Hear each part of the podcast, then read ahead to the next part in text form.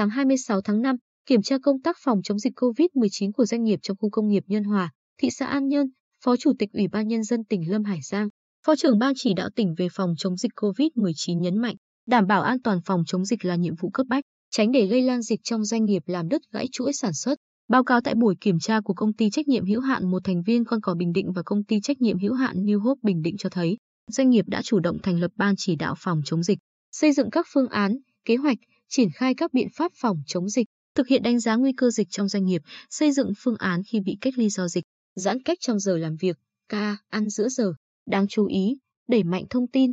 tuyên truyền phòng, chống dịch. Công ty trách nhiệm hữu hạn một thành viên con cò Bình Định hiện có 112 cán bộ, nhân viên, người lao động, còn công ty trách nhiệm hữu hạn New Hope Bình Định có 135 lao động, kể cả quản lý đến từ Trung Quốc. Ngoài cán bộ, nhân viên,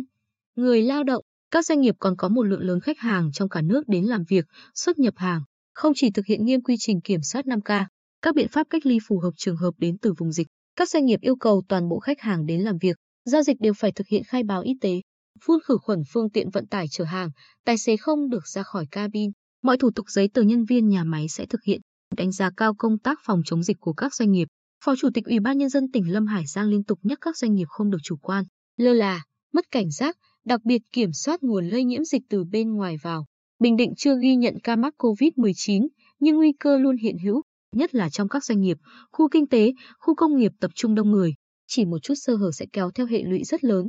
Ông Giang nói, Phó Chủ tịch Ủy ban Nhân dân tỉnh khẳng định, ngoài mục tiêu bảo vệ công nhân, người lao động, chuỗi dây chuyển sản xuất, công tác phòng, chống dịch tốt tại các doanh nghiệp, khu kinh tế, khu công nghiệp đóng góp chung cho nỗ lực chống dịch của toàn tỉnh, do vậy cần quyết liệt hơn nữa. Các doanh nghiệp phải thành lập, kiện toàn ban chỉ đạo phòng chống dịch, phân công nhiệm vụ cụ thể từng thành viên gắn với kiểm tra, giám sát, đánh giá thường xuyên kết quả thực hiện nhiệm vụ, các kế hoạch,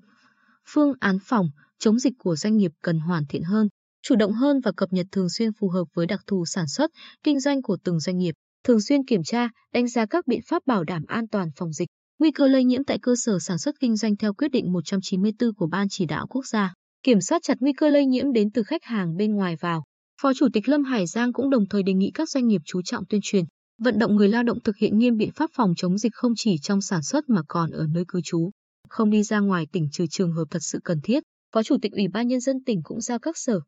ban, ngành liên quan và chính quyền các địa phương phối hợp với các doanh nghiệp, khu kinh tế, khu công nghiệp trong xây dựng phương án phòng, chống dịch chặt chẽ, đảm bảo cho mỗi nhà máy, phân xưởng từng bước phải trở thành một pháo đài chống dịch, kiên quyết mục tiêu kép vừa phòng chống dịch vừa sản xuất, kinh doanh hiệu quả.